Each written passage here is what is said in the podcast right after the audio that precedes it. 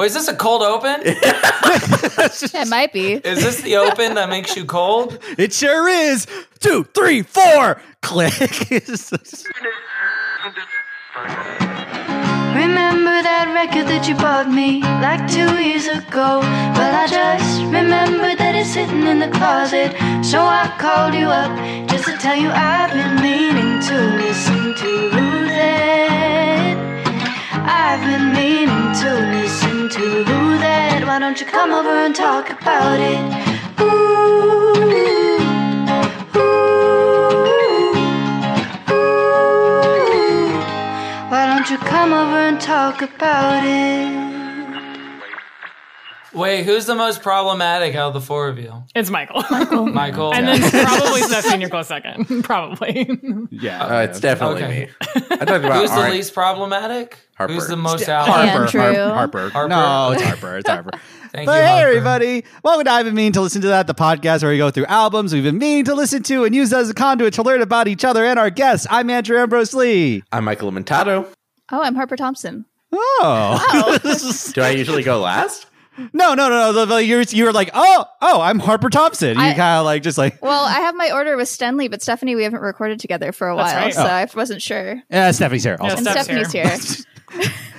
But uh, yeah, like uh, we're this is a really exciting episode. Like a little nervous, but I'm really thrilled, and like uh, we got him This back. is a third time third timers club guest. No Yeah. need to be nervous. Kevin, Kevin, I told Andrew not to rehash his Christian faith with you once more, but uh, I'm worried it'll happen. oh no! like, I have so many Calvinism questions. I gotta We can do it. How did purity culture mess No. you up? Uh, but uh, yeah, we got this. Let, let's just introduce him. He's the big, big fish in our little pond. Uh, you might know him from Coach, Young Sheldon, and The Incredibles. It's Craig T. Nelson, everybody. wait, wait, hold on, hold on, hold on. Let me uh, just uh, actually, my notes are super smudged. Wipe. Oh, Kevin Porter's here. Hey, Kevin T. Porter. I'm funny. what?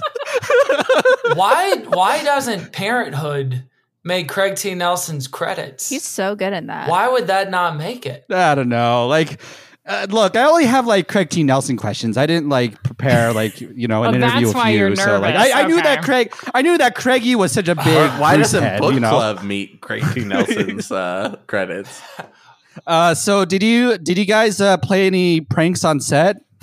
on book club? Can I tell you? On the set of I- Book Club 2, the next chapter. Yeah. Now we were just pranking it up all day and all night. Can I tell you? I was on set for Parenthood for one episode. Whoa! Why? Yeah. Oh, because Well, th- Sarah Ramos? this was 14 years ago. No, it wasn't because of anybody. This was the pilot. So they shot the original pilot, w- not with Lauren Graham, but with an actress named Maura Tierney from ER. Was that back- Oh, I love she had to- her. She had to drop Was out that of back it when be- the show was sorry, when the I'm show was what? No, say your problematic joke, Michael. Called called insemination? I don't know. Not Aren't you glad we Keep went going. back? I can't believe we made space the most for that. problematic member of our cast. It's, it's not problematic. It's just bad. Now, no, you're gonna feel great for the next bit that I'm gonna say, which is Maura Tierney was diagnosed with breast cancer and she had to drop Oh, out of the oh. filming after they had already shot the pilot. So they got picked up to series and then they had to reshoot all of her stuff with Lauren Graham. They they recasted her. And then Tierney ended up being fine. But I was interning for the director of the pilot, a gentleman named Tommy Schlamme, his real name, and I I went to set for a day or two to help him out and got to, you know, hang out there, see everyone. I was on the Universal lot where they were having the big outdoor dinner scene. I was all of 18 or 19 years old at the time. Very Wow. overwhelming for me. Wow. Yeah. And was like Craigie play, playing pranks there? Like you just like the whipped cream on your hand prank and like tickled your face and stuff. Yeah, he did whipped cream. He did uh, snake in your boot. He did Oh. uh, d- uh, the cat shit prank, uh, Mhm, where you mhm. replace it with human shit after the cat doesn't shit for like a week that or two. one's so funny. it takes forever, but it's worth it. yeah, you were there for a day. It's, I'm surprised that like it, he executed it like in that little limited amount of time. So like, Absolutely. anyways, um, question two. Um, you know, Oh my you- you God. know- you, you you're reprising your role in uh you reprised your role in The Incredibles 2 uh from your in How long are 2004 and let this bit go 2018 in Incredibles Who's- 2. who's gonna step in what, on this What was that like? I just want to know if it's if the connection is the T because It's it's, crazy. Yeah. That was it. That was it. Okay, that's Man, it. there was a smudge there was a smudge on the rest of the name, so that's why like it was like messy and But stuff like that. on the one letter that you think there would be a smudge on. Wait, Kevin, what is your middle name? We can bleep that out too. What is T? It's Todd. Todd. It's Tyranny. Todd, Oh, Todd. I my listen to the pod. I- it's Todd. I wish it. I wish it was tyranny, but no, it's Todd. But speaking of tyranny, Bruce Springsteen and his tyranny on your life. Like, let's talk about that again. Kinda. That was good. That was pretty good. yeah, yeah, yeah. for the second for the second time in a row. When did we record last year? Was it about this time last year? I was year? like, Yeah. it must have been like May, like May or June or something like that. It was I'm like, trying to remember my emotional state when we recorded, which I did not bring onto the episode at all. You were extremely jazzed to talk about Bruce Springsteen. There was a period where you were talking for like maybe this is not a dig at all. I actually enjoyed it, but like 20 minutes. It was like I got it's the longest I've ever been quiet in my whole life.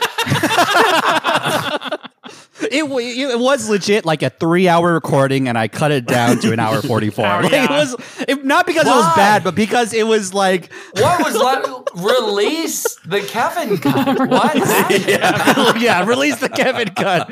Was it was it just a bunch of nonsense? No, I was just like super self conscious. Craig T. Nelson bits? like yeah. All of that is staying in for sure. Whatever you say, Kevin, who cares? It is an hour and 15 of Craig T. Nelson jokes. Um, but yeah. Um, so uh, Harper wasn't here last time, and uh, let's talk to her a little bit. We we kind of did the big picture Bruce talk already. You can listen to that episode, the Born to Run episode. It's fantastic, uh, wonderful time. Where it Um, was but- before it got butchered by the studio execs. Thank you. That's what I'm saying. Execs. By the way, I don't, I don't know if I said this. Thanks for having me back. I was so excited to do this again. Oh my gosh, yeah, yeah. It's it's such a delight. It's Um, so, so- funny that you want to do this podcast, Kevin. yeah. Because y'all will be nice and, and respectful if I talk too long about this. Nowhere else in my life is this true. Someone will, will give me the, the light or the wrap it up We're just a captive audience. but y'all are so nice and so fun to talk to about this. I I was I was re-listening to our last episode earlier Aw. today, so so that I wouldn't uh, overlap any. But we were about to not overlap and, and kick it to Harper to talk about yes. Yes. Harper's relationship with. Hi, I'm here instead of Sean this time.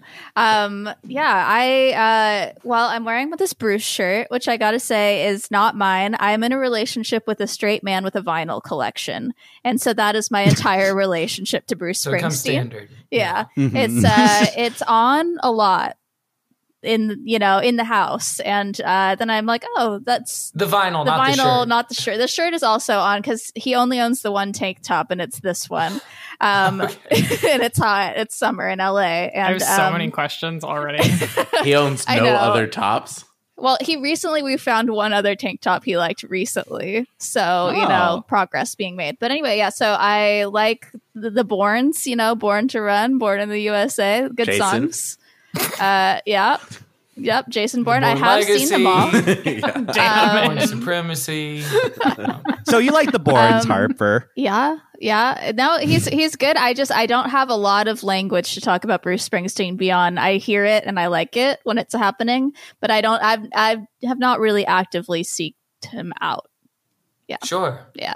Well, I get. I think we talked about this maybe a little bit last time, but anytime there's an artist with this size of a catalog, it's overwhelming. It feels Yeah. like, what is even my end point here? What's my access point?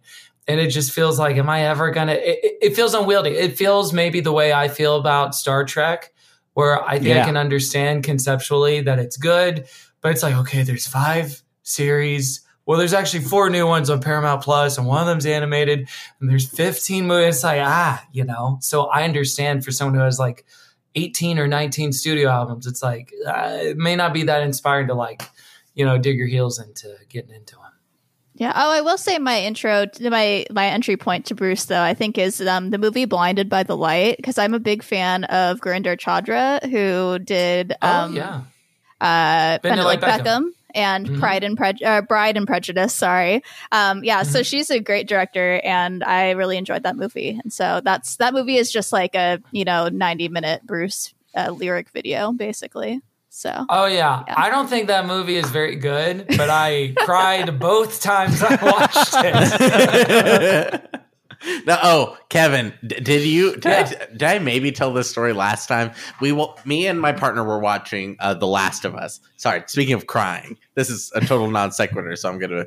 I'll take. I'll Go take a punch in my card or whatever and be quiet for a little Go while. off, but we watched um we watched uh The Last of Us and we watched the Nick Offerman like gay episode of The Last of Us and I was crying like crying so hard that I couldn't even like talk or like breathe I like it was like really hitting me for whatever reason and my Hayden my partner goes I haven't seen you cry this much since we watched Shazam Oh my god. it would have been less embarrassing if Hayden had said, I haven't seen you cry this much since you watched Kazam. I, I would cry during Kazam Was it the part where like the boy turned into a superhero and it was like really scary? You were confused. yeah or, I like, was so Okay. scared Like- Okay. you have object permanence. I- I, was just like I Stefanie and Michael, I guess, like what was like since our recording of that episode, have you listened to him? Have you like been uh checking out Born to Run or like have you been checking out his other discography or where, where are you at these days? Uh, Born to Run is probably one of my favorite albums of all time now. Um, It's like it like that's my like when summer hits, that's all we're listening to. We're just fucking listening to it on repeat. That's the album now. Um, Oh my Yeah, god, man. what what a delight to yeah, hear. man. Like, yeah. Holy moly. Now have Stefanie, have you have you branched out into uh any other versions of the songs aside from, you know, like that? I know we talked about that a good amount about like how the live stuff compares to the studio stuff. Do you ever like go on YouTube Safari and type in a song you've been listening to from that album or or any others? That's not a that's not a rabbit hole I often go down. I did it for this album because I remembered like how you know it was it's just fun to sort of compare live and, and studio versions. But I it's I mean the boring short answer is no. But and then I also found out by the way didn't know this Andrew we missed an opportunity. He was at Wrigley yesterday. Oh, yeah. There's a fucking Bruce con. We could have stood outside and fucking lit. Yeah, Holy what shit! the I know. hell? I literally didn't know until a friend of mine posted something on Instagram, and I was like, "What the fuck?" And I was, oh man, nobody tells me anything. Wait, I think he might be there tomorrow as well if you want to go. you think Let me see. Kevin Kevin gives me the vibes of like I th- oh I think I think think he knows for sure. Kevin, if you start Uh, driving right now, you'll be there in time for the show. I'm not above it. I'm not above it at all. Uh, yeah, he'll be there tomorrow. Oh hell Oh, yeah! wow, there wow. you go. So, so I don't know, Andrew, Hang out we do- near the venue. We do. We got another concert to do this year. Like, we'll, we'll talk about it. It's Yeah. a nosebleed. You're not. You wouldn't regret seeing him. I promise. yeah, might be one of the last times you can. Yeah. Wait, what's this? What's this now? I, I have I have a contract out on uh, Michael's like planning Springsteen. to murder him. I've not seen him on this tour, and I feel shame about Yeah. it. So many of my friends have seen him. I have not. Ooh, see, Kevin, this How could be do your all chance. of your friends?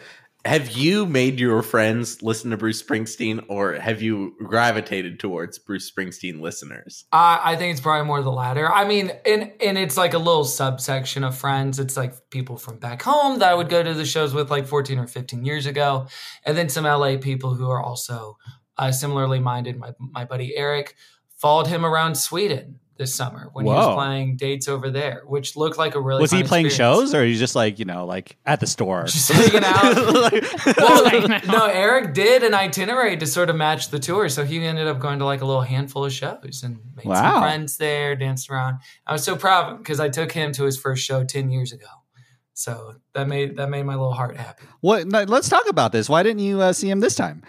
Well, because he hasn't come to town yet, so I would have had to fly to Oh, yeah. Texas or New York or He came to Tulsa, Kevin. Yeah, I know he went to Tulsa, Oklahoma, Or Chicago. and, those tickets. Those tickets were pretty fucking cheap too. They were, and I did not did go. not know. I can um, walk. I can basically walk to where he performed, and I did to, not to be okay. yeah, Oh man, what's wrong? What happened? I would have. I'm busy. I would I'm contribute busy. to the GoFundMe. You're busy. Oh boy. I got stuff to do. Look at me. I'm wearing it. I gotta look at my phone. It's just Yeah, I like- got stuff. you gotta record podcasts about the people that you won't walk down the street to see. Okay, not Bruce Springsteen. I'm sorry. When's he coming to LA? He'll be here December 4th. Oh, okay, wow. yeah, you'll be fine. Yeah. Yeah, I'm going to see him like at least twice this December. So I'm not worried about it, but it's just weird.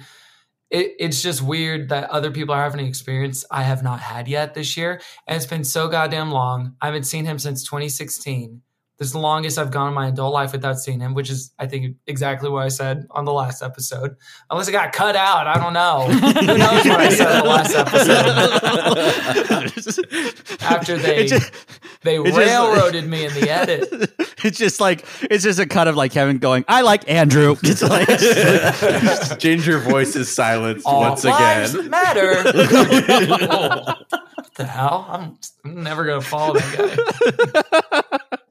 So yeah. uh, What like uh, one more question though about like just like uh, kind of macro. Um, just today, where are you with him? Like with Bruce today? Like Well, I'll tell you, I have a little, I have a little arc with it since we last talked, which is I've been going through. Uh, well, speaking to the tour, I will say the tour has really bummed me out because they jacked up the prices so much for this tour, as all artists did post COVID. Uh, but you know, face value of a ticket, you know, when I last saw him in 2016, is probably a fifth of what it is now, or or a quarter, and that just like it was always the case that he was a little bit under the market value, and now he's like kind of co- commensurate with it in a way that just like has made it such a dispiriting sort of endeavor to try to even get tickets in the first place. And we've all kind of like, as you know, all the Swifties did for all those dates, like we've all sort of like made little negotiations with ourselves and deals, but it just used to be so much easier. Even when it was hard, it was still easy relatively to get tickets. And now that part of it and that piece of it has been a little discouraging. Also, his last album, no, no, a thousand times no, no thanks. Not not not a banger. All skips, no bops. I mean, there are some actual bops on there, but he put out a collection of covers, which I never thought I would live to see that. I mean, he kind of did that with the Seeger sessions. what did he cover? It was all soul music from the 1960s and 70s, uh, maybe one or two songs from the 80s. Um, but it's called Only the Strong Survive. And it's like volume one. I'm like, oh no, is the tank empty? Is the tank empty Oh. songwriting wise? Where he's like, my voice is good on this. And I'm like, I get it. But it's also the way they produced it too was very karaoke core. It wasn't the band recording together. It was just his his producer doing all the tracks piecemeal and then just stitching it together. So it feels like karaoke. So like there's been disappointing things, I think, since last we talked, and I have to be honest about that. And then I will say recently my arc with it is this summer, for whatever reason, I've just been trying to get back into a healthier rhythm of exercise and working out more. And with that has come a renaissance in listening to Bruce music. A lot, a lot, a lot, a lot. That's always my go to. So, honestly, some of the songs we're going to be talking about today, I've listened to every day for the last three months. Some of Wow. them, just like in preparation of this podcast, but, but really just like as part of the, the routine. Um, so, I think getting back into like a habit of running distance in the morning or doing Peloton at least once it's good a day. for yeah. It's probably good for like cardio and stuff like that because the songs are so long. They're like peaks and stuff. What do they call it too? Where it's like uh, when you create almost like a Pavlovian association between. I think it might be called habit stacking. Conditioning. Where it's Okay. like I'm doing this. What what was that, Harper? Oh, conditioning. yeah, or maybe conditioning. Where it's like I mean, some of my earliest memories. I remember Shampooing. listening to shampooing, uh, drying, hair drying. I remember listening to Born in the USA during my first gym membership when I was like 16 or 17 years old. So it's like this is what it is in my head. And there's been like times in my life when I've gotten back into fitness or health stuff that's like marked by that. But then with that has come like, wait, okay, now I want to hear this version of this song from 1978. No, okay, the 84 one's better here. The 2006 one of this one, you know, and so I, I've gotten, even though it's always been a weekly listening habit, I've gotten a little bit deeper recently. And it's been really fun. I think in his second um, album of covers, he should cover that song where I've been fucked up if you remember right here. I think he should do I that. think I think the possibilities are endless. Uh, Stay by Justin Bieber and Kid Laroi. Certified free. Seven days a week. Come. Possibilities are endless. Would ask Springsteen. What? it has the same amount of syllables, so he's gonna do it. That's right. Yep. the mark of a good parody, the number of It's syllables. number of syllables, not the rhyme. It's the number Yeah. of syllables. right. People don't pay attention to that. enough. You can do slant rhymes with whatever, guys. you can do slant exactly. rhymes with whatever. so okay, like let's let's talk about this album. Like, uh, Kevin, I think in you've alluded um to the fact that this might be your favorite Bruce Springsteen album of all time. Do you still think that? Is that still true? Or and is it and in like and in like you know by um my abilities of deduction is this your favorite album of all time That is interesting because I've n- I've literally never considered that reduced like the A to B of that. I was like, is this my favorite album of all time? I just feel like the listening experience of this one is my favorite. Very short too, generally, right? Yeah, like just- this wasn't too painful just- for any of us to get through. seven eight minute songs. Well, yeah, you do the math. uh, you know, I go back and forth on whether it's this one or Born to Run. I think for the two, um, and maybe it would be Darkness on the Edge of Town, but I hate the way that that one was produced. Even though that's some of his best songs, but they sound the shittiest out of all of them, maybe. And I still like the sound of this album in a way that I don't a lot of the other albums. I still think a lot of the sound sounds good, even though I think it sounds a million times better live, blah, blah, blah. The point I'll always keep making.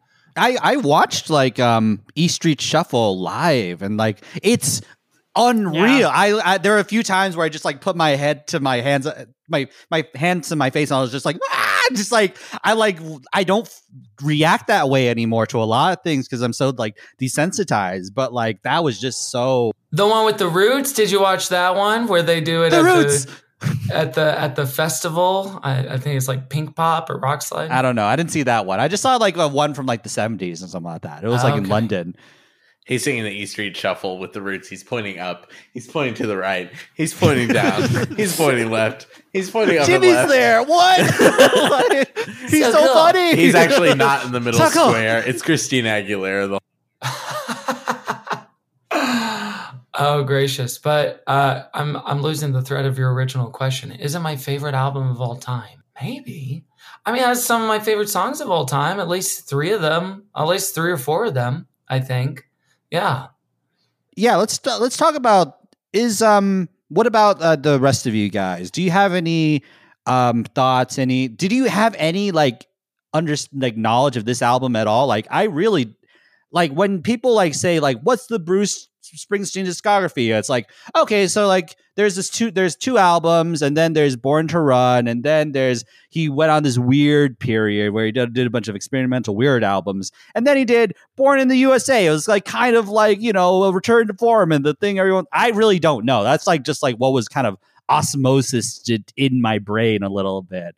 But like i yeah i really had no, i didn't know what this album was at all like i just presumed it was like I, I had nothing so what about you guys I mean, yeah, same. I same, honestly, my same. entry my entry point into Bruce Springsteen is extremely limited. I only knew Born to Run, Born in the USA, and basically, if I wasn't listening to it for this podcast, I would have thought those were the same thing. so I uh, Born to Run in the U.S. right. I mean, true, truly, right? Like, Mhm. I also know the song "I'm on Fire," right? Like, for whatever reason, that I listened to early on in my life and it stuck with me. But most of, you know, it's one of those songs I'll type into Spotify and I'll listen to by itself and be like, "That was great," you know.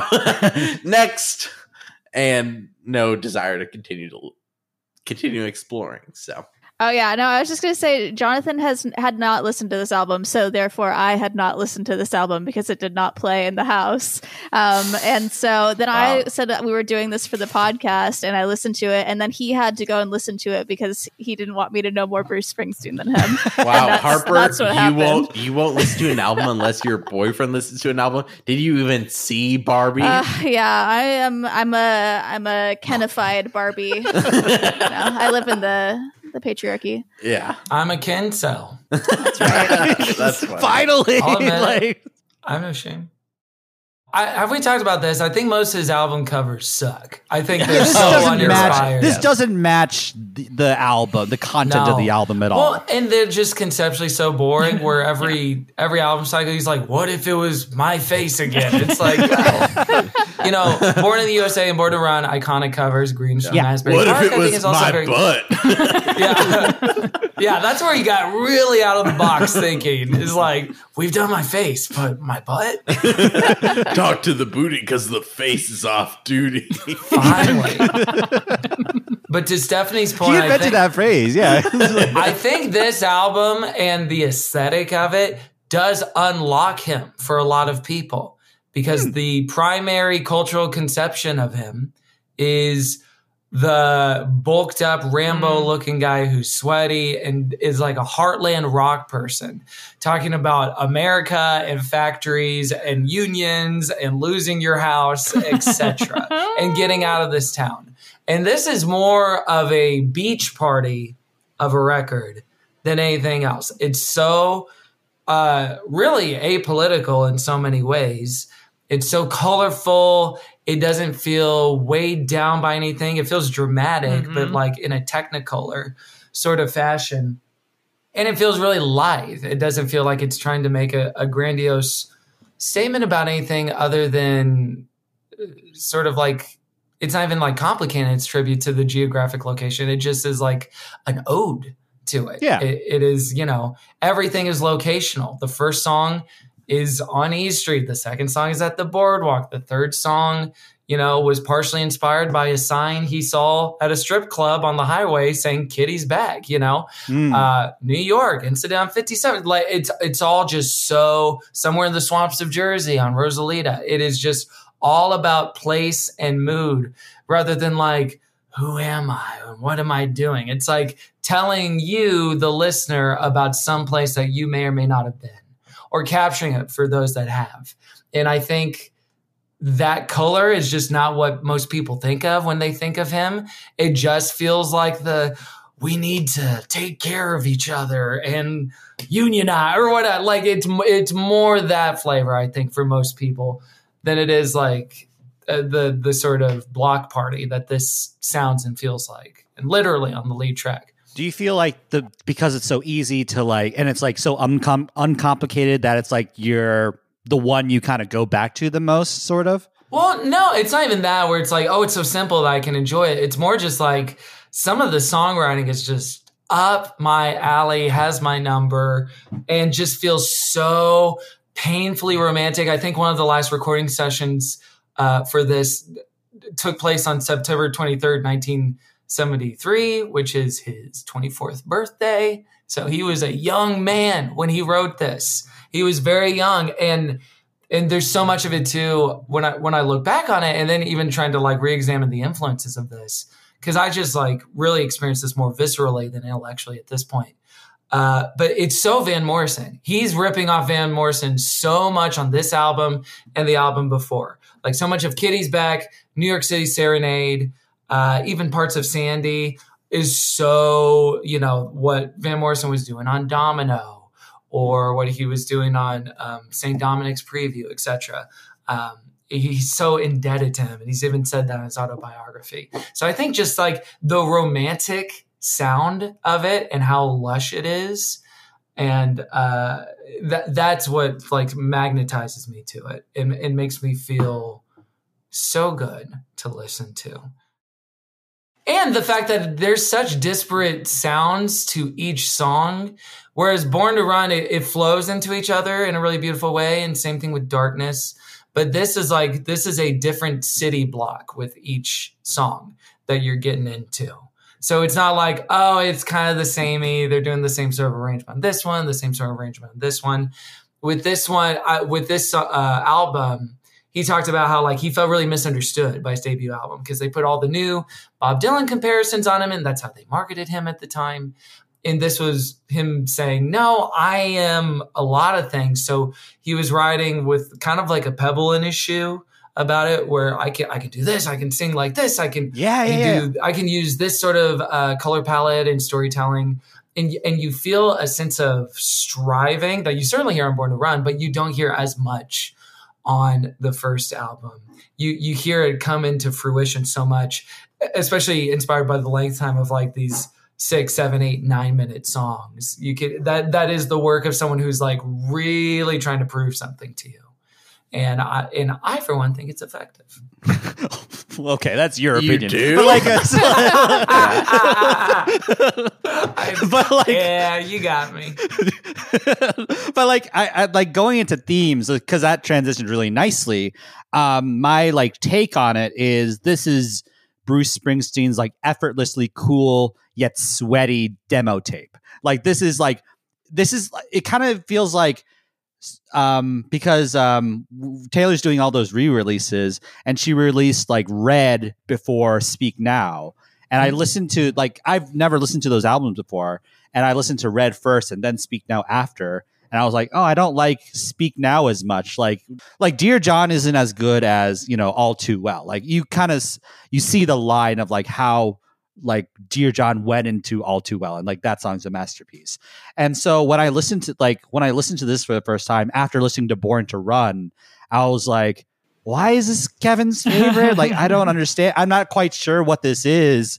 You know, like it doesn't like immediately like punch you like Thunder Road or like all those other songs. Like it kind of like reveals itself to be great. But like it feels like um but yeah, like in terms of the demo tape, it's like showcasing the many different attributes of Bruce, like Bruce the poet, Bruce the working class bad boy, Bruce the romantic, Bruce the storyteller, Bruce the Broadway composer, Bruce the film director, Bruce the band leader. And it's like kind of like he needed to go through this to make the the clear, evident masterpiece that is born to yeah, all that stuff. Yeah, I, and I think I I think I couldn't like if if this was a mock trial and I was trying to debate this is a better album than Born to Run, I might lose. But I and it might be almost like this fucking bullshit gatekeepy. I actually like the second one better. Yeah, yeah. because it is so overlooked in, in, in so many ways, not by like the, the core fan base, but it, it's overlooked as like uh, as a piece with with the rest of his catalog a little bit more than Yeah. than the big boys like Darkness and the Two Borns and and even like Tunnel of Love. Um, so so I have such a, a an affection for it as well, and you know it intersected. It's that thing we were talking about with w- our favorite albums. Probably came out in two thousand three, two thousand four. I was listening to this in high school. I have such memories. I can remember the rooms I was in when I listened to some of those songs for the first time, etc. And that was the soundtrack to high school that has aged with me in a different way. And again, like it sounds one way on the record. It certainly sounds different in a different way live, uh, which I'm sure we can talk about to a degree. Wild Billy's circus story just fucking scorches live, man. Does it? No, I've never seen it, but no, not really. I was about to be like, that would be insane.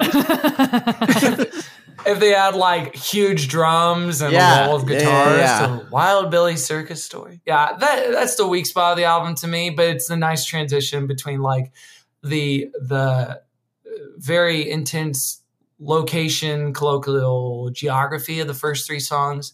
Then there's Wild Wild Billy circus story, and then the next three are like romantic epics. Yes. those Yes, are yeah. like that, that's when the first the first half is is a real place and the second half is kind of a dreamland and, a sort of fantasy land that may or may not exist. Yeah, I feel like summer is a theme. Like it just it just feels like it, he really captures the feeling of like it's hot, we're in New Jersey or New York or something and we're all outside, we're dancing and we're outside because it's hot. Uh and we're all like, you know, hooking up under the boardwalk because it's hot and it's summer and that's what you do and we're all cruising at the circuit cuz that's what you do, you know. It certainly communicates heat. He even talks about like the lead guitar line in Kitty's back because it is one of the ways he's described is like it's a song set to a strip tease almost, which you do hear like it's so almost cartoony in that. But Mm. he said it sounds like hotness, it sounds like sweat, it sounds it sounds like heat. So Can you to Harper's overlay it point, with I think that is uh, true. That Jennifer Lopez scene in uh, Hustlers? The criminal. Oh, yeah. I'm sure you could. no disrespect to Miss Apple, but yes, I'm sure you could. Thank you.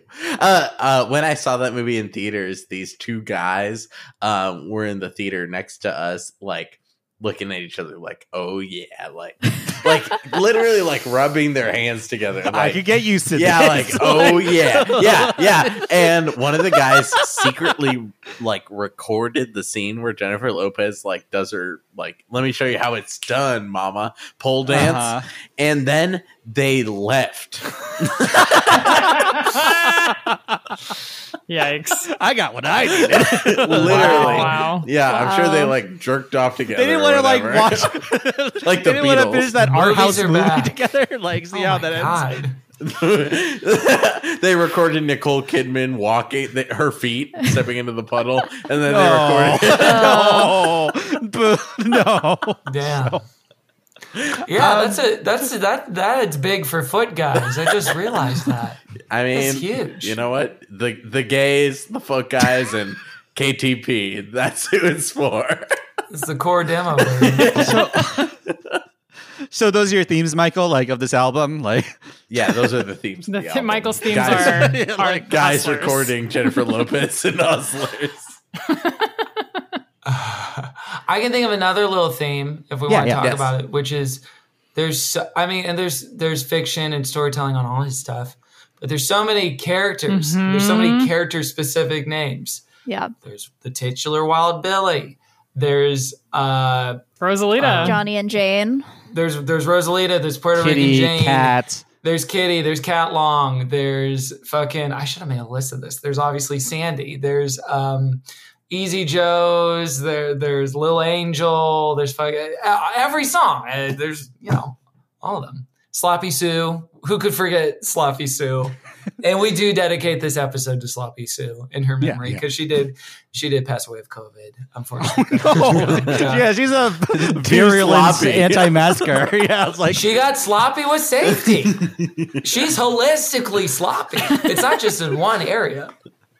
Unfortunately. But I like that. I like I like those nicknames, and I, lo- I love the calm response to that, and certainly fictionalizing it to almost this cartoony effect. Yeah, they're like archetypes Mm-hmm. a little bit. They're just kind of like uh, I think the best instance is like Kitty, Kitty, Cat Long, and like Kitty is like it feels more abstract and like kind of like elemental a little Sure. bit instead of just like I think that's like a potential low light for me is like sometimes the archetypes felt a little like um we have West Side Story at home. it's just like Little this is what you get. Yeah. A little bit like Well, can I tell you something about that? He he claims when it came out, he said, "I've never seen West Side Story." It was Okay. based. I'm like, dog, really? It wasn't. They're Puerto Rican, and it's Romeo and Juliet, and it's not based on West Side Story. All right. On some days, that is my favorite song of his. That's my number one. I think like just like uh in terms of all those characters, the theme is like kind of the wild, the innocent, and the East Street Shuffle of the idea that like some characters are like wild, and then they beckon the innocent to like join their world, and then the innocent teach the wild characters to like love and feel romance and learn affection and stuff like that, and they kind of like meet in the middle to like dance and like stuff. Like that's Mhm. kind of generally like That's kind of a like nice read. I like. this. yeah, he's like a little like he's like kind of like these are going back to Taylor Swift. These are this feels very like folklore Evermore in terms of just like eh, these characters. these it's not me, but like kind of a little bit. He has a reverse Taylor arc in terms of the autofictional nature of writing, where he started out in this completely capturing a mood and a place in geography, but being like, this is not my life, except for Rose Rosalita, when he's like, the record company did give me a big advance. So yeah, that's, that is me. Uh, and that was based on a relationship he had with a woman named Diane Lozito, I believe. Uh, at the time, and of course, she got a lot of run off of saying "That's me, Rosalita." Uh, who doesn't? Which, and then in his autobiography, he says like, "No, that was someone else. that was that was a high school girlfriend." So there's competing Rosalita narratives uh, to talk about. I have. I'm gonna come out on this podcast and say I have never cared about what any who any song is about ever from any artist. Okay, I feel from like it- any artist, not it- Taylor, not no, any of them. It makes it worse to know. Like Mhm. uh when Emma falls in love. We were talking about this on the Speak Now episode, but like knowing that it's about Emma Stone, I'm like, fuck off, Taylor. like I do not Well, want to hear about Emma Stone. I That's think that's so the funny. benefit of Bruce though is like these it's like pre-internet and it's like there there he's such he I, I like my perception of him he has such a boring like outside of the music kind of life that it's like oh he married a wife and stuff like that and like He it's like kind of like not that As so many of us do. Like, I'm like it's Are not you like a wife? All right, I'll give me. Are you my wife? There's no like but there's no like oh then he met Taylor Lautner at the blah blah blah like it's like not that like When will Ice Spice uh, feature on one of these songs? yeah, facts Facts. Rosalita. Facts. Whoa. No. Can you imagine? That'd be bad. Uh, uh, unlike the Uh, Karma should- remix, which according to you, Kevin, is good. oh you like it Did I say no, that? no, no. Like, What? What the? What? what What's this weird? I almost got legitimately offended. That's not what I said. no, That was AI. I've never liked it. AI. Sounds like a song written by AI sometimes. Whatever. I mean, truly. Mm-hmm. Uh, any? I think we should move on to highlights and lowlights right after this break. Click. Uh, hey everybody, welcome back to the show. I don't know how to do anything, um, but welcome back. Um, we're here to talk about Bruce Springsteen, the wild, the innocent, and the E Street Shuffle. Um, so I didn't actually. I don't think I've actually said the name of this album. So No, you know. said it. Certainly, Uh, I think you said it once. Yeah.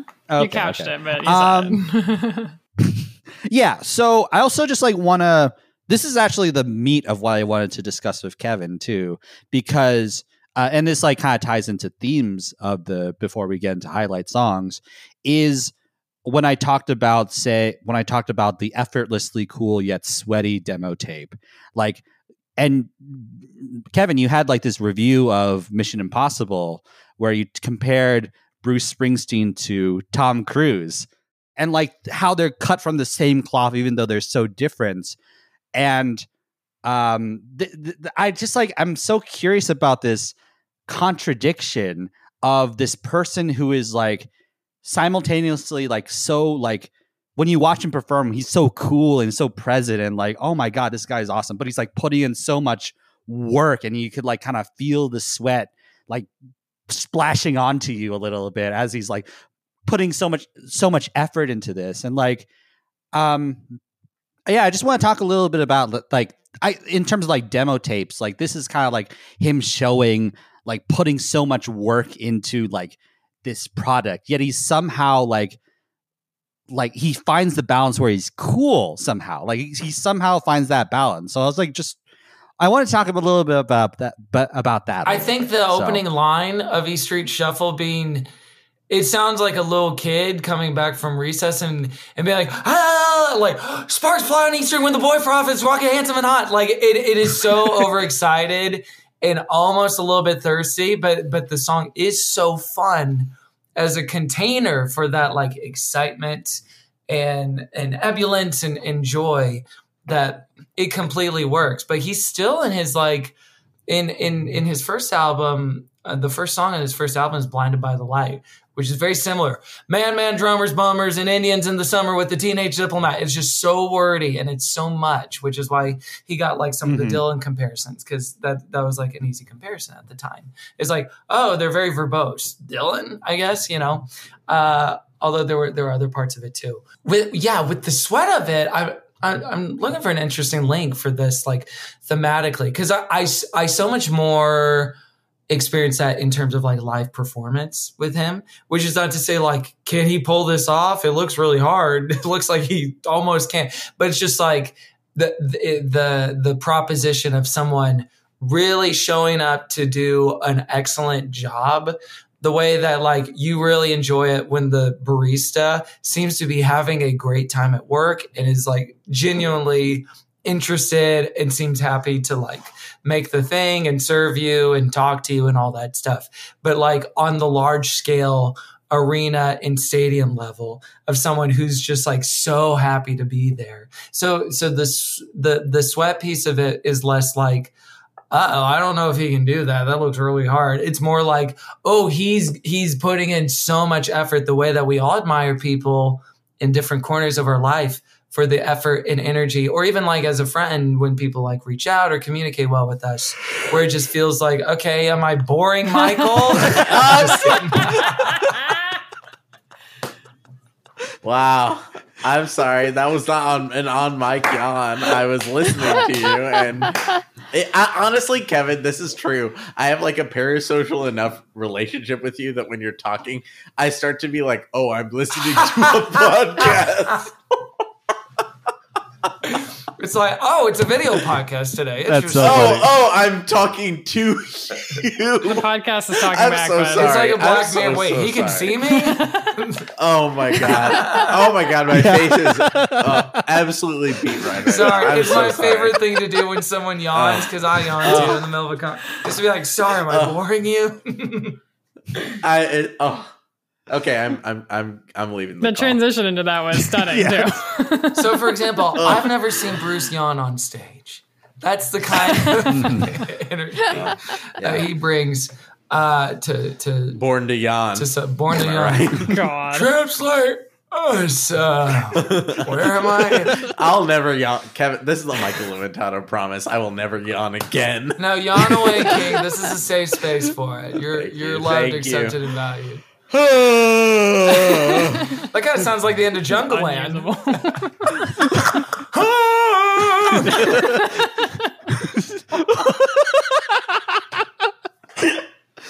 But okay, so like, um, I'm so embarrassed.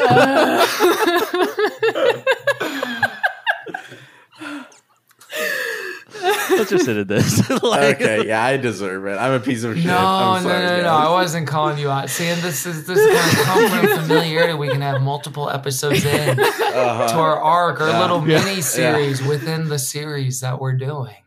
not to like get like too I don't I don't want to like blow too much like smoke up your butt, Kevin, but like I I do find that quality in you in the way you like Gilmore like r- having a Gilmore guys like podcast is like un- uncool, but like the way you the dedication you put into it and like kind of like It's not cool, like, Kevin. it, but like it kind of like the work you put into it and like the your your demeanor and like all that stuff like it kind of circles back around to being like really really cool and like really really i look at you and i, I look at your stories and go like wow this this is a cool dude you know Oh, like I, he's figured something out that like he that balance of just like that earnestness and like that sweetness combined with just like um with, with every like piece of art you put out it's like oh it's clearly like cares so much about this he's putting so much of himself into it and like cu- cutting up a, a compilation of all the pop culture references in like a Gilmore Got Girls episode and like put that's just like one segment and like it's it that that- that's just like something I wanted to that's very uh, flattering. express and Thank like you. kind of like throw like throw like of like I just like uh, th- that parallel came to me listening to this. Like the like I was always it was always kind of like oh he likes Kev- Bruce Springsteen. That's kind of cool. But like I was like oh wow the lineage of just like not and not to make it too grand of a thing but like that's like oh wow i see i kind of see more clearly like the parallels of like what you inherited from him a little bit So, Wow! yeah. Oh my god! Well, I'm gonna remember that for a while. And who can say if I've been Change for, for the the better. better? Because I Look at me. I'm engaging. I'm not yawning. I'm singing songs from It's just like- because I people people other than me talking We know he's awake. we know he's got a pulse. I'm alive. I can still sing four good. That's very guitar. kind, Andrew. Thank you for saying that. This, this is very, Oh, very of course, sweet. yeah. Uh, I like that this is a secret Kevin fandom episode inside a Bruce Springsteen episode. This is great. well, I mean, I, I hope there's like there's uh, whether it's like media or artists or even like some like even minor parasocial stuff. Like we all have like little models for that in in our lives too, where it's like. Oh, like because that's the thing with with the Bruce stuff, and and we we did tap into this last time, which is like there certain people have like an aura and patina of accessibility, which is like so, some people it's like I'm like like the Beyonce model. Beyonce is very much I am a perfect cyborg of performance and black excellence and perfection. I am not like you. I am uh, up here high in the sky. You will never be like me. You can come celebrate me. And then there's other people and artists and, and other media where it's like, I'm kind of like you. I, I might be a little, you know, obviously people in comedy function this way, but but certainly like artists, musicians, writers like have more of a, a, a tenderhearted openness where it feels like I it's almost like I'm not special. I'm just like putting in the time in the way that like you're also not special in the same way I'm not special. So the the access can be granted to whatever the thing is that you admire in terms of skill set or ability or talent. It's just a matter of where you want to focus your energy. So, so you know, it's like, it, and the same thing with Cruise too. It was like, you know, is he the best actor alive? He is. The, he is the most actor alive. You know, in some ways, and like dedicated to in a way that's like probably bad and very dark. But but just as an example of something where it's like, oh yeah, this this could be for everybody if we wanted it to be.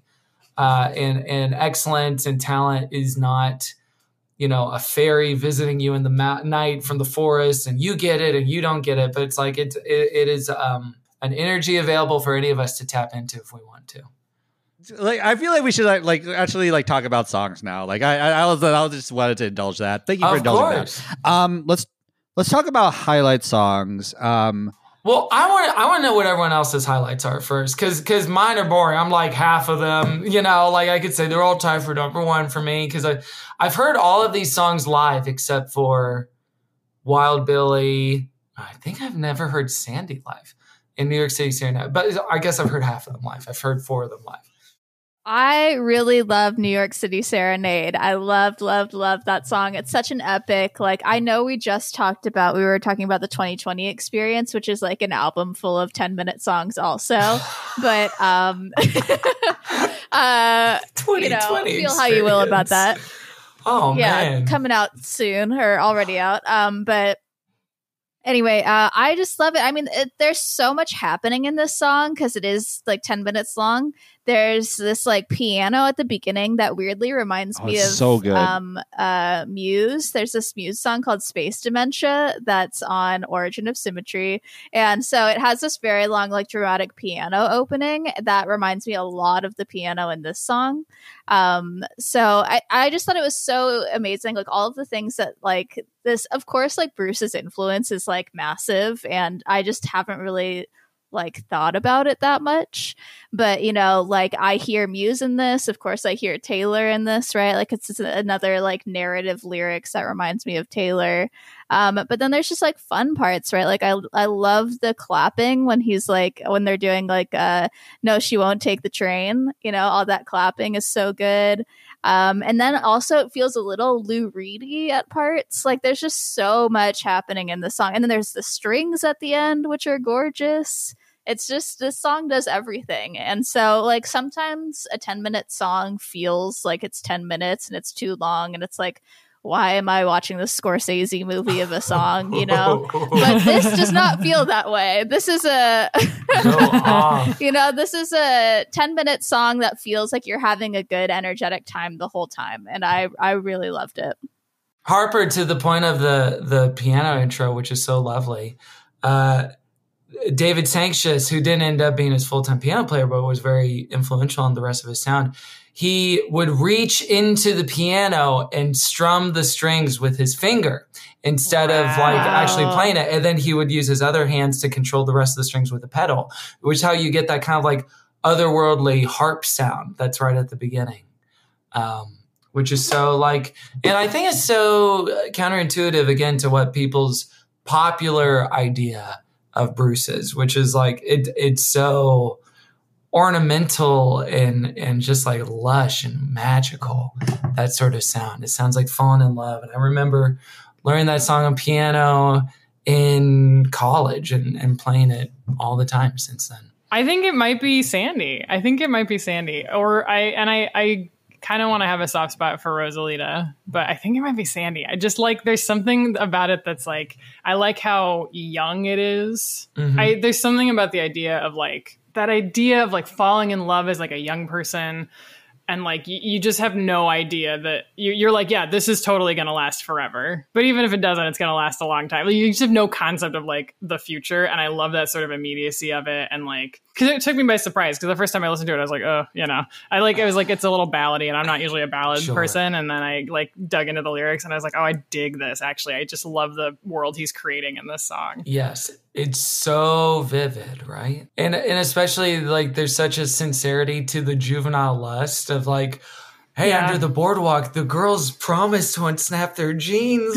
Like even that is so funny to like capture, but to kind of give it respect. And then again, one of those things that like in his career when he like wrote and sang this at 24 years old, and now he's singing as like a man in his 50s, a man in his 60s. So it sounds like remembering that time. It's like because it, it feels like it's already built in, like the nostalgia, like how the inherent sadness of it, a little just like the looking back. It's like he, it, he has that line about just like one day we'll look at it at this and think it's all funny and stuff like mm-hmm. that. There is like this like precocious, like lived in quality to like a young man, like who's just like that line of like someday we'll look back on this and it'll all sound funny and there's a line in thunder road maybe we're not that young anymore that was like that Yeah. trick of putting bread in the ziploc bag to keep your stuff fresh like it's it's Yeah. made the music so evergreen in a way that it always feels like yeah.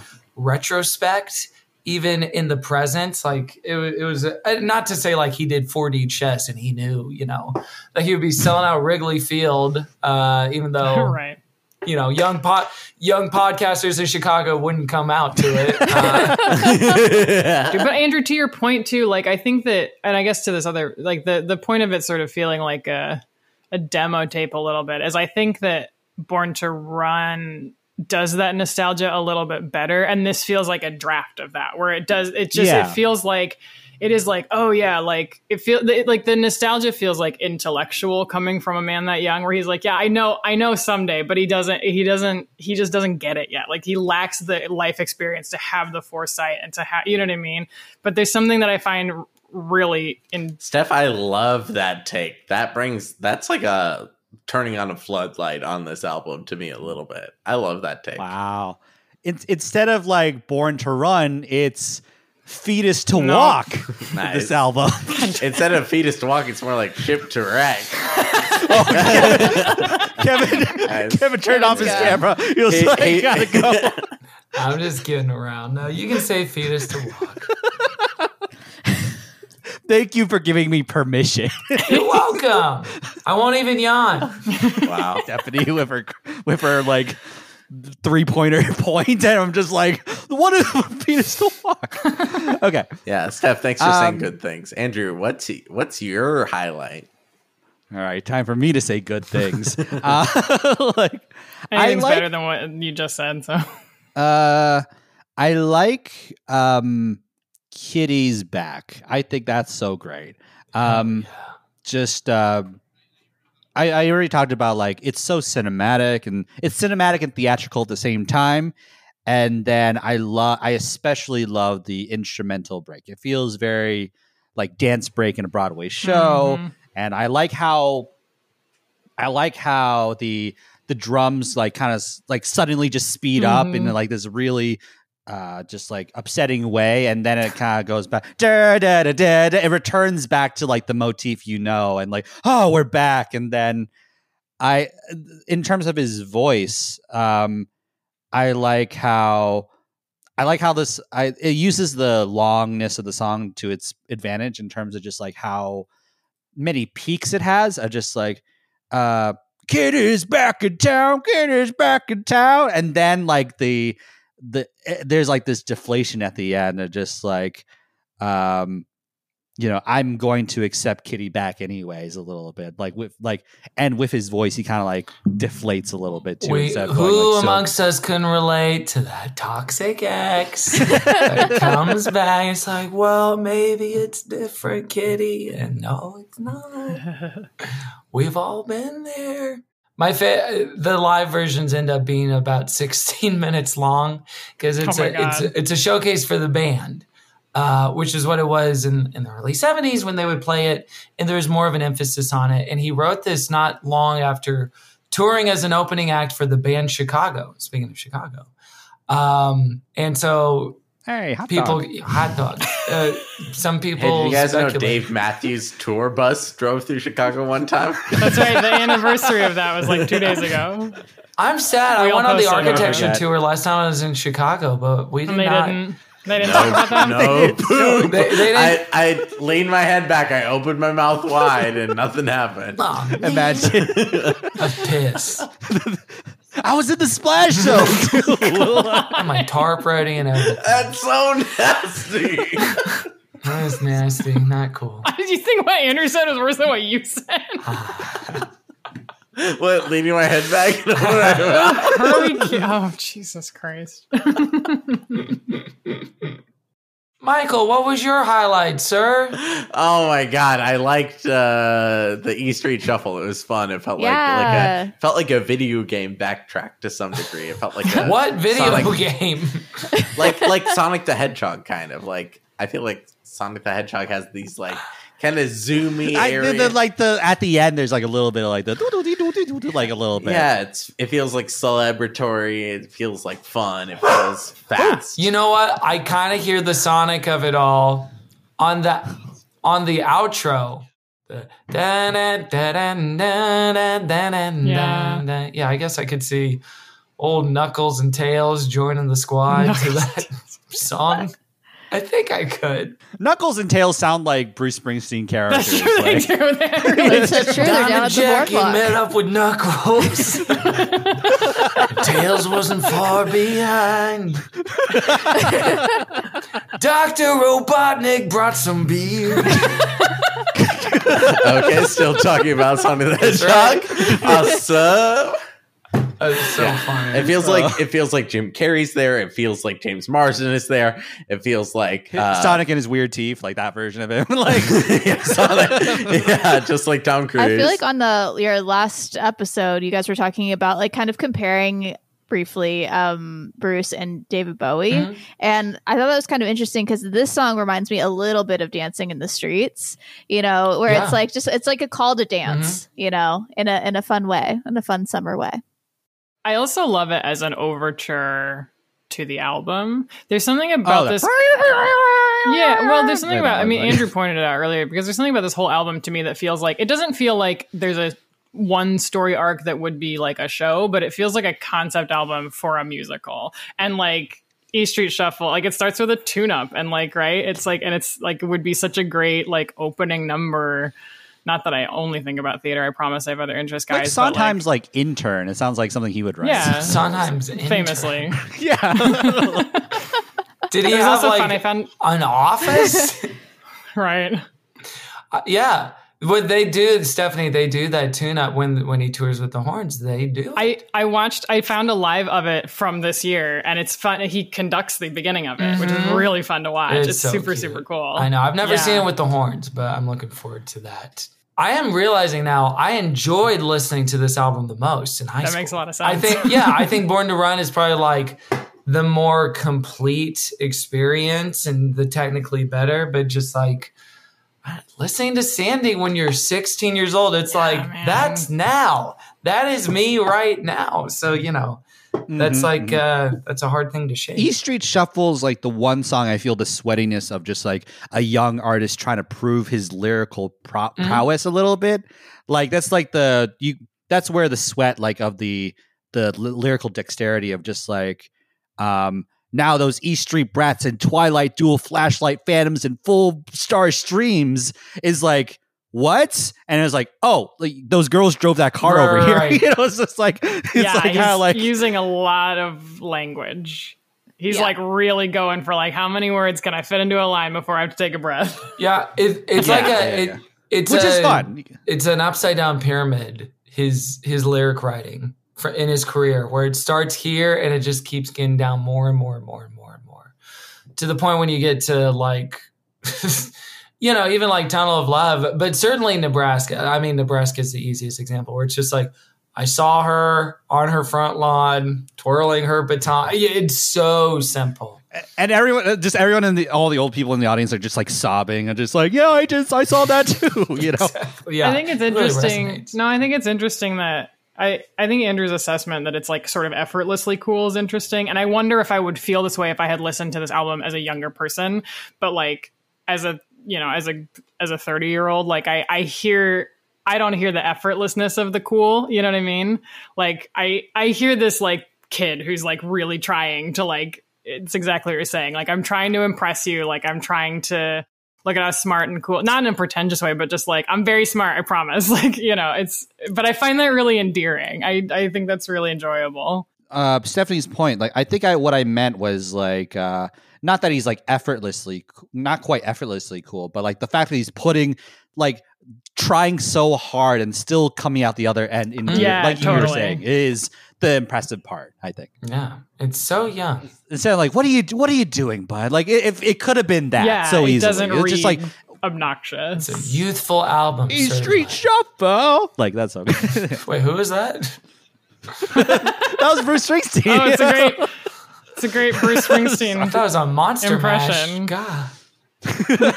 he's also done monster mash live it's a great video you should watch it Wait, he actually has. He actually has. yeah Yeah, that's true. He did Monster It was a Monster Mash. He also performed Monster, like you know, like you know, Sasquatch, ghouls, goblins with no conscience. Question: What do these things all have in common? Incident on 57th Street and Rosalita. Those those are the two where, and I, I I've actually never been in one of these, but you know how on the album that those two there's no gap. They flow right into each other. There's no break. There's no fade out. Sometimes when he plays live, he'll do Incident and then go straight into, and he'll have Roy, his piano player, played, and and there is not a better sound than that.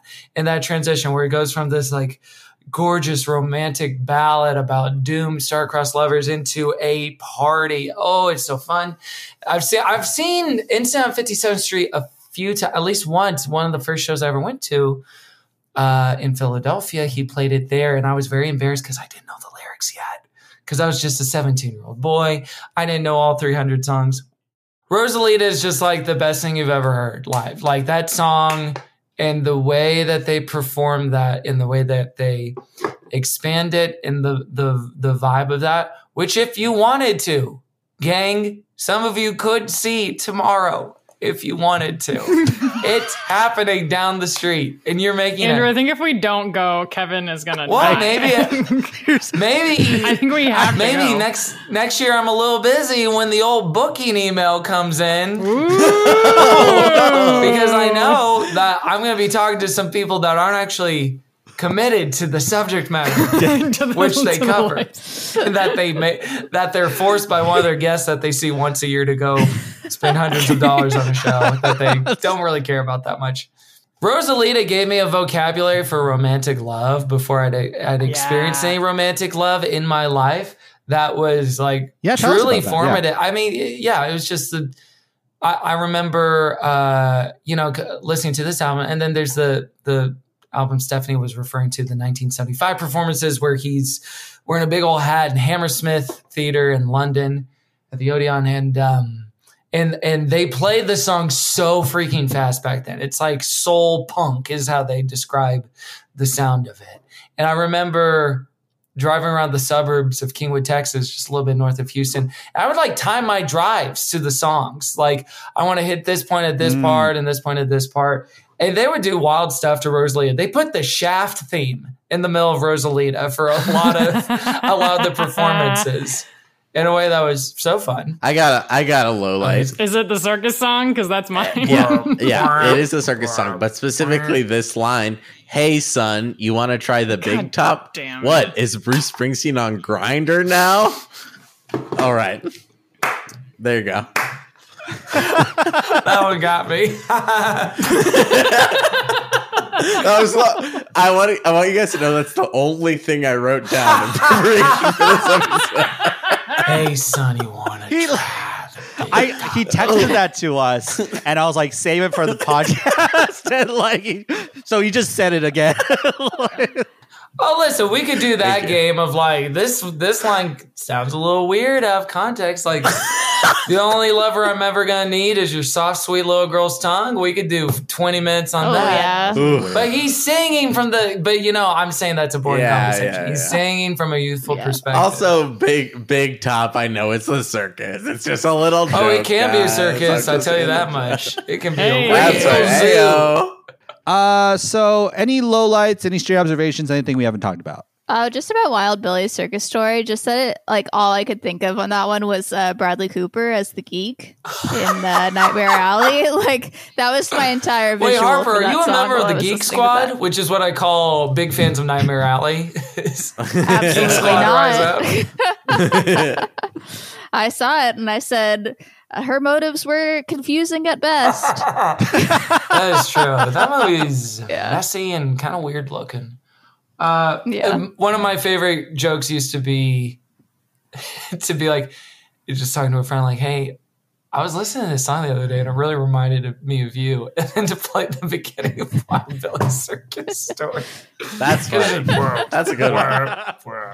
It's like, That's a this good one. reminded me. Send it to your crush. Like, send it to your crush. like, just like, To me, this is us. You know. that's a Yeah. good bit. But yeah, like uh, let's uh, let's uh, like uh, wrap this up. Let's give our final thoughts and ratings on this. Uh, what a fun time! What a chill time too. Genuinely, just like it was, it was like kind of like yeah. I Can't really wait to hear the twenty minute So, episode that comes out after I know. Bruce Dillon's hatchet job. I, I'm self conscious, just like people losing retention and stuff like that. People are going like, "Oh, this is boring." They're talking about like, Gotta keep know, it nice and tight. Uh, so let's go through just- final thoughts and ratings. Just like the big top at the All right, I Michael. really thought we were gonna let that we we all enjoyed that silence and I was like, we're all gonna be grown ups and we're all gonna let it go. Sure Son of a people. bitch. And it turns out no. And then I slowly went, mature people. "Ba-ba-da, Damn it. and I walked up to the microphone and I said, "Nice and tight." I don't know about this. I don't know if we're gonna release this.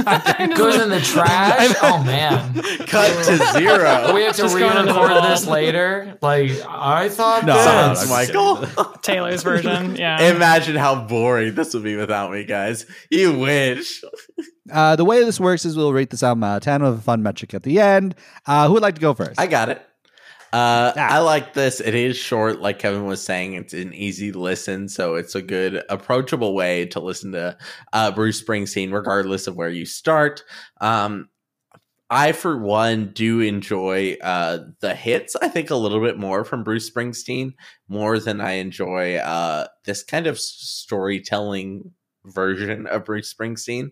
I would like to enjoy it more, but I just don't think I've listened to enough of it. I, I'm too used to maybe uh, my entryway was even you know uh, some some some of the bigger hits. So uh, because of that, it wasn't exactly my favorite album. I still liked it. I'm curious to hear more, but it may be a year until Kevin comes back on for me to actually listen to more.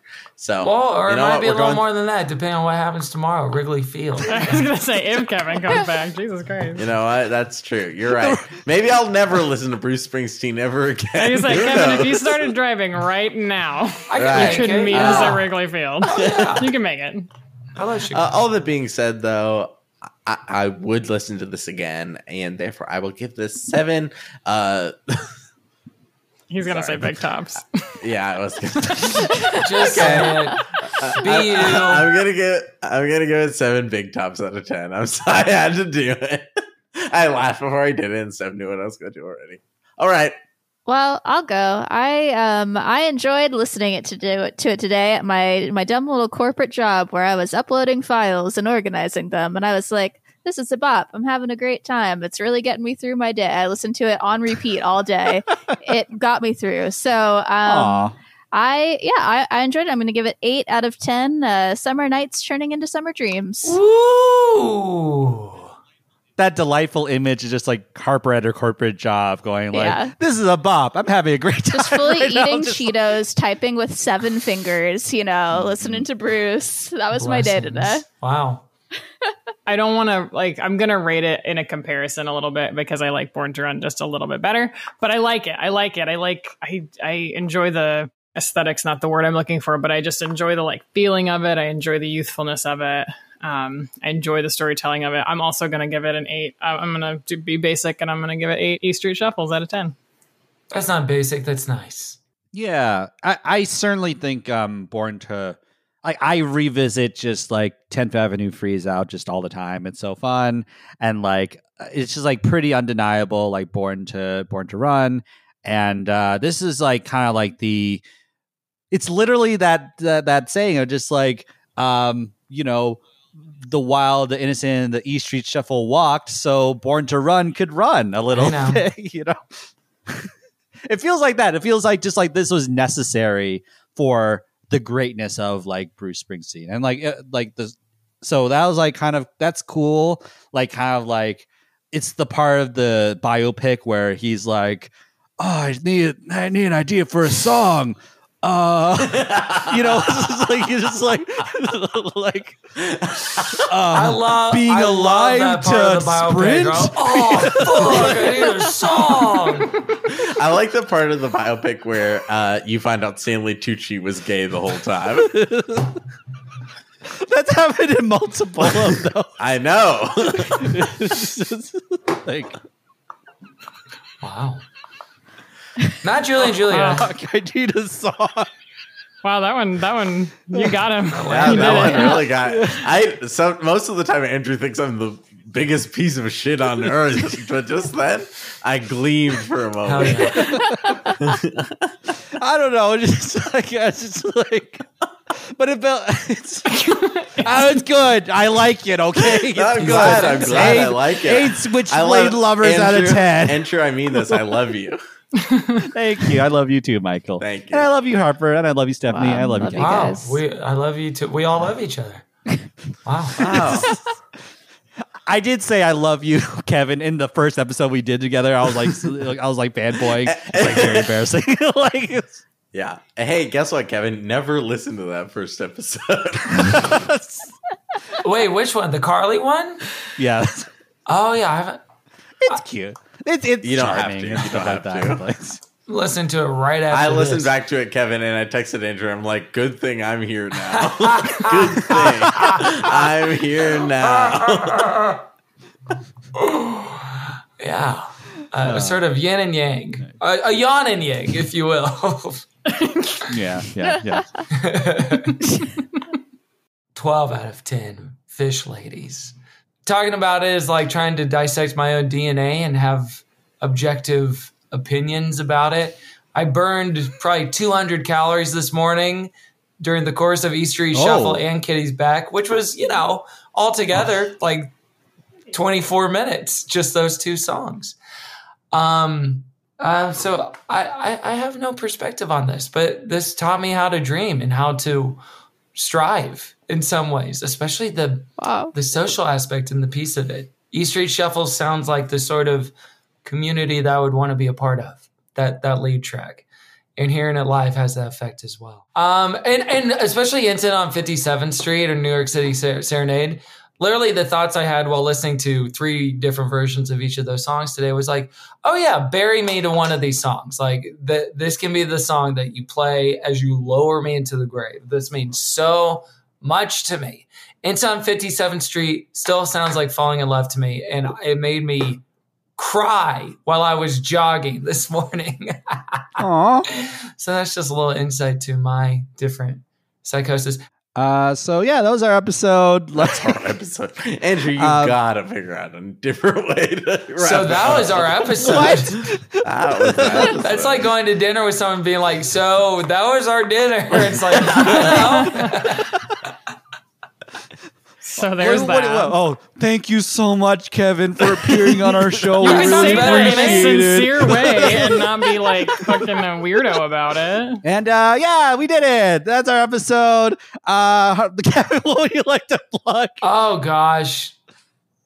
This is such Follow- a mess. I you love know, it. listen yeah. to Good Christian Fun wherever you get your podcasts. We talk about music on that as well. You know what, Kevin? I do, and I'm yawning away while I listen. Hell yeah, I, King. I'm opening my mouth wide and yawning. And at Kevin T Porter everywhere. Uh, Instagram. I guess Instagram's the one. I'm not gonna say follow me on X. I'd rather eat glass than say follow me on X. I think. I'm on Uh, so X, yeah, but I don't want you to show at- follow me. Eat glass and then follow Kevin on. Yeah, that's right. Yeah, do it in that order. That's the right order. Uh, so yeah, like uh, follow the show at IB, IBMTLTT on Instagram and uh, Instagram and TikTok. Follow me at Andrew Ambrose Lee on Instagram. Follow Stephanie at Stephem Senior on Instagram. Follow Harper at Harping About on all platforms. Follow Michael at Lemon Taco on all platforms. And uh, send us an email at I've been mean to listen to at gmail.com. Uh, uh, give us a rating on Apple Podcasts and Spotify and all that such. Uh, and uh, Gavin, what would you like to play us out? Gavin, Gavin T. Porter. Oh yeah. Gavin T. Porter. Yeah, what, what's, what song would you like to play us out with? Uh, let's go out with Rosalito. Thank you, Gavin B. Blorter.